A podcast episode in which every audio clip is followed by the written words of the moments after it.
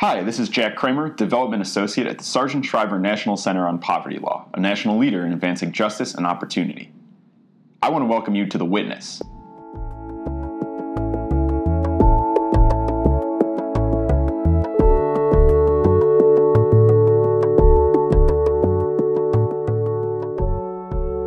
A monthly podcast where we bring you firsthand stories from attorneys and advocates who are on the front lines of fighting for justice for people living in poverty. The Witness is a project of the Shriver Center's Clearinghouse community. Today's episode is the fifth in an ongoing mini-series about the Tennessee Alliance for Legal Services. Founded in 1977, TALS is a statewide coordinator for civil legal aid programs in Tennessee. During its 40th anniversary celebration at Equal Justice University event, we got to talk with some of the lawyers and advocates who came together from across the state. We learned about their lives, their careers, and their hopes for the future of legal aid in Tennessee. In our previous episodes, we talked with legal aid attorneys, and today we hear from two Tennessee Supreme Court justices as they tell us about the court's impact on the Access to Justice initiative in Tennessee. Margaret L. Behm is a managing partner at Dodson Parker Behm and Capparella PC. In 2009, she was appointed by the Tennessee Supreme Court for a three year term as chair of the newly created Access to Justice Commission to help address the growing civil legal needs crisis in Tennessee. In a conversation with former Tennessee Supreme Court Justice Janice M. Holder, who served from 1996 to 2014 and became the first woman to serve as Chief Justice of the court in 2008, they'll talk about the court's unprecedented role in the creation of the Access to Justice Commission.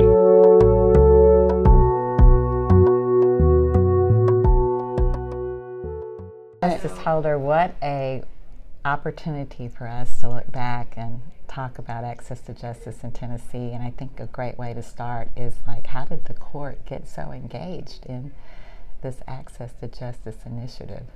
Well, it's really interesting, and I think the way we got engaged is what made our Access to Justice initiative so very strong in Tennessee. We were having a strategic planning session, and we started out, I think it was in 07, our first one, and we followed up after that.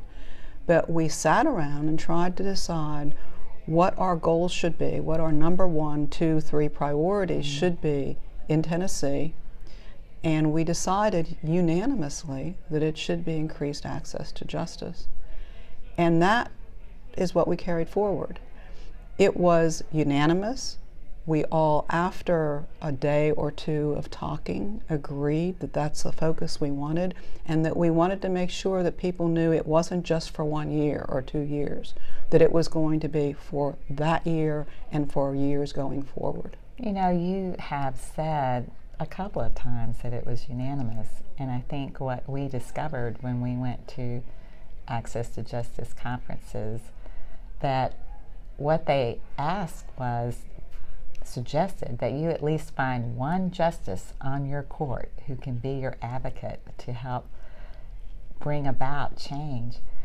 And we turned and looked at each other and we went, the whole court is behind this. It was amazing. I mean, talk about what that means when you say unanimously the court is behind it and what you also saw going on in the country at that same time with other Supreme Courts. Well, I think it's typical that there's a champion on the court, on any court, for a particular project. But when you say it's unanimous and everybody is behind it, what it means is, is what happened. We started with the project and started doing things and creating the rule that provided for specific things that we wanted our Access Just- to Justice Commission to do long before we ever appointed the Access to Justice Commission. So, by having a u- unanimous buy in, it allowed us to start working immediately to attempt to get the ball rolling. So, when we created the Access to Justice Commission and named you all, we sort of dropped you into the middle of it That's and right. said, Here it is, we've started it, you pick it up and run with it.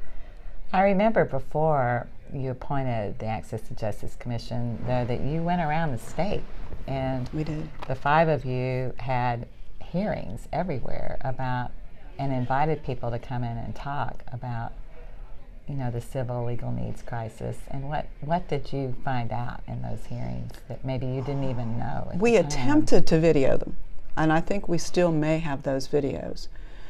But I think we were interested in finding out what people thought, and I thought we got some good information. But I think really what we were interested in is letting people know we were interested and that we mm-hmm. were willing to dedicate our time and our effort to coming into the communities and to asking people what they thought. And the visual yes. of all five of you there, not just one or two, but all of you there I think was extremely impactful. And of course, you knew that as a court, right. that that was, you were sending a message. You were gathering information, but also sending a message. And I think it's so true that sometimes courts get ideas, and it can be for a commission to do this or that. And we create a commission, and the commission puts a lot of time and effort into it. They give us a report, and the report, we pay attention to it, and we may try to implement portions of it but it may just sit there for a year and we'll do something and sit there for another year and we'll do something else or the commission will continue. This had an energy of its own. Yes, it did. And I think another thing that the court did that helped the commission was, and I don't think there was any other state that had this at the time, the court asked to have someone, an access to justice coordinator, hired with the administrative yes. office of the courts. So you actually had a staff person, so not just a commission functioning without staff. Talk about that because that was already in place at the time that the we dropped you into the middle right. of it. but how helpful um, that was. We decided we were going to commit resources to it, and I think we were the only state that had an access to justice coordinator whose full-time job was to work with the commission, work with the court, and to create the things that needed to be created. Well, I know how helpful that was. The other thing that I think when you mentioned about having a commission and getting a report and actually doing something with it, I recall that there had been a lot of work done by a commission regarding self represented people, pro se folks. There was an extensive report and one of your directives in Rule 50 was that we got to do something with this report. Exactly. So um, there were a lot of things happening when you created the Access to Justice Commission, but you were looking for a commission, I think, that you gather all this, these things that are out there, and then you figure out how to make an impact. That was the directive. And I think the way we created the commission was also very interesting. Of course, you were our first choice and only choice for chair. And we started with the that. way you pitched it. I don't know if that was true it's or true. not. It's true. And what we uh, did was instead of creating a large commission that had what I would call the usual suspects, we decided to think outside the box and bring people into the commission who would not necessarily be involved in access to justice initiatives but for being on the commission. But we thought that uh, the faith based organizations in Tennessee needed to be represented. We thought business needed to be represented. We, we didn't think we just needed to have people from our legal services organizations. And the way we structured it was to do things that really created an umbrella of people who are used to doing things, mm-hmm. not necessarily in the access to justice world, but are it, were used to doing things, used to finding resources, used to making those resources work in particular directions. And then we had a, a level underneath that that really allowed anybody who wanted to be part of the Access to Justice Initiative to join a committee. Well, it was a great commission. There were 10 of us. We looked like the state of Tennessee. Uh, not all of us were lawyers. And I think that what I liked about it, what you, how you set it up was, was that you told us just that at the first meeting. You told us you were selected because you were doers. You make things happen. And at the same time, you have demonstrated an interest in this area in one way or the other through your career. And uh, so when you drafted this Rule 50, though, you put everything in there. I mean, it was a large task. It was almost anything you could think of was included in Rule 50. And I remember I was uh, appointed for a three year term, and the court specifically said, directed the Access to Justice Commission within one year to do a strategic plan, and then every two years thereafter Exactly. to do one, and to report how you were doing on your plan. So it was a court order, essentially, mm-hmm. to a commission mostly made up of lawyers. And I think that the thing that I thought was such a good idea about the court's thinking was there's so many different uh, constituencies for the delivery of access to justice types of services. And if you had selected someone from East Tennessee on legal aid or from some non legal aid pro bono type activity, it would have looked like, as you explained to us, that you were giving preference to one legal aid organization over another as far as at that point in time what that spot was. And our charge was was to get everybody involved and figure out how to do that, but to be people who did not have those affiliations so that we could think of different solutions. And I really think that there was no other model like that in the U.S. No, I don't think so. and, and I don't think there is now. But I thought it was a very interesting model. And when I went to national conferences and explained it, I think people's eyes sort of glazed over because they couldn't imagine why I would put a minister on an access to justice commission. I thought it was perfectly logical because people who are in the Right. faith based communities are seeing problems that have not just a spiritual component, but also a legal component. Yeah, I think that the thing that um, opened my eyes and the one of the best times I had with you was I was appointed in April, and when you appointed me, you told me you have to go to this seminar next month, and but I'm going to, so let's go down and see what's happening. And we went to all the sessions, and then we went off later, and we just, you know, decided, well, so much of what they're talking about is already happening in our state. And we just decided we were just going to take off and uh, really have each other's back and figure out, make it up as we go along, but make something happen. And it was a very important time for me that we had that time together where we could make sure we were on the, you know, as you say, the same page, that we would develop lines of communication, and it was great. It was very special, Margaret. It really w- was a great time, and the people you pointed were fantastic. Within the first year, just to give an example of what the court's commitment, in the first year, the court, even before we had the strategic plan, enacted changes in nine to ten rules which had to do with pro bono reporting, emeritus attorneys. I mean, it was all over the place in which the court was limited scope, representation, just all of these rules uh, quickly. I mean, out for public comment, but making such a shift. Um, forms, uncontested divorce forms, figuring out a rule to approve forms, general sessions forms. I mean, it was it was almost explosive, and we had like seven or eight advisory committees because the rule asked us to deal with so many things. And those people came back with recommendations, and that was part of the plan.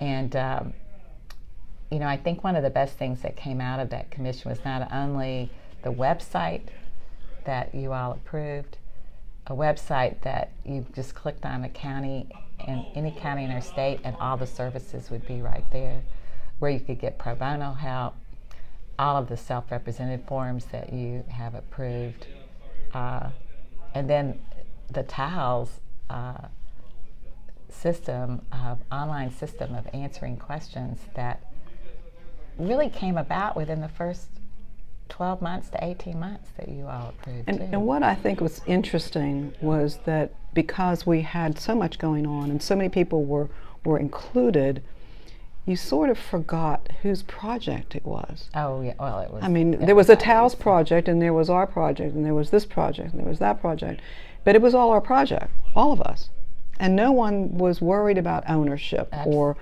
who not. got credit for it. On the other hand, what happened was because so many people were involved in these advisory committees, I mean, it was over a 100, there was so much excitement because the court was so active. In the legal aid community, you know, or that type of community, there was a lot of energy because the court was so active. The court was so responsive. The court showed up, whether it was a conference, whether it was whatever it was. If you asked the court to show up, we had a pro bono summit uh, early in January 2011. Every single one of you all were there, and every single one of you gave a separate address. It wasn't like you sat there on a stage and one person talked. It was amazing. And so law schools developed pro bono programs. I mean, it just exploded because I think of the court and its vision on how to structure this. We revisit the conversation with Justice Clark, member of the Tennessee Supreme Court, and Anne Louise Wirthlin, the Access to Justice Coordinator at the Administrative Office of the Courts. As Justice Clark talks about how the Access to Justice Commission expanded its reach and what she wants to work on going forward. I'd like to know from you, since you were the you, came in, you were the chief justice very soon after the Access to Justice initiative um, came about, and then you became our liaison. You've been our liaison for quite a long time. So, in your experience, what's been the most profound moment since you've been involved in with Access to Justice? almost every time I see uh, an individual matched up with a lawyer who can then get some help and from and some relief from a problem, um, I think that's very profound and it always touches me. But probably, as you know, the the activity that I've been the most invested in is the Faith and Justice Alliance. Uh, it started as something after two or three years when we were being very successful in many traditional ways of doing clinics and, and matching lawyers with individuals. We started to say to each other, who are we missing? Where can we find them? And it crossed our minds that many people who are in trouble go to their houses of worship for help. They don't think of their problems as legal problems. They may just know they lost a job, uh, they lost their insurance, they've got a sick family member, they can't pay their rent, and so the landlord's going to come after them. Um, and they go to people that they trust. And the light bulb came on, and, and we said if we can meet those people there, if we can get uh, worship folks involved in this, we know they're already serving their congregants. And if we can just get them to understand there's a legal component, and if you add a lawyer to the discussion, you can really help people's lives. And and that's been true. And now we have uh, members of all Christian denominations and a number of other religious religions knocking on our door and saying we like this model. We know we have issues within our community. We'd like to join with you. Uh, that just makes me smile every time I think about it. Is there something that you wish we could address that we're not, or Well, the, the, our most basic activity uh, is still the most important, and so I keep looking at the numbers. Mm-hmm. As you know, everywhere I go, I, you, whoever speaks says we we now ha- have over one million Mm-hmm. Tennesseans every day who have a civil legal problem and the inability to hire a lawyer. And sometimes we may think it's 1.2 million, 1.3 million, but it's a lot of people, and we have 80 or fewer legal aid attorneys uh, to handle those 1 million cases. And every time I hear that number or say that number, I go, oh my gosh, no matter what we did last year, we've got a long way to go. Mm-hmm. And we still do. Mm-hmm. Now, I'm still convinced that if we just keep working on it, all 22,000 licensed lawyers in Tennessee mm-hmm. will see the light and get on board. And, and we see that every year more people are interested and they are willing to provide their time or their financial resources um, or, or resources of their firms to this. So uh, there's no doubt we, we get satisfaction back. We know that we are making progress, but the number is still staggering. Uh, over a million people, 80 lawyers, un- unless we get involved. And so I just think every day we have to get up and say, how can we find more legal help for more people? Uh, and as you know, there's a great need to, we, we figured it out pretty well in the urban areas. It's pushing the help out to the rural areas where there are not many lawyers in some places, there are not many other agencies or resources. Um, but access to justice for all people means all people, not just those in Davidson County or Shelby County. Coming up next on The Witness. So, as I was saying, um, I've often heard Gordon Bonnyman talk about uh, referring to the early days and the founding of legal aid in Tennessee as the legal services movement, um, which is language we tend not to speak in anymore. Um, could you talk about what you know, what it was like to be a part of that movement? Did you think of it as, of a movement at the time, and how has it changed? Why do we not talk in those terms anymore? Once again, this has been Jack Kramer from the Sargent Shriver National Center on Poverty Law. This episode was recorded by Amanda Moore, Director of the Clearinghouse Community at the Shriver Center, and produced by Jesse Dixon, the Training and Engagement Vista at the Shriver Center. We'd like to extend a special thanks to TALS for sharing their stories and allowing us to record at the Equal Justice University. We hope you'll continue joining us for The Witness. We'd also like to invite you to join us for the Advocacy Exchange, our monthly conversations with advocates advancing change. Those are hosted live through YouTube each month. You can find both the Advocacy Exchange and The Witness on Apple Podcasts or Google Play. You can learn more about the podcast and the Clearinghouse community by going to povertylaw.org slash clearinghouse. Thanks again for listening. We'll see you next time.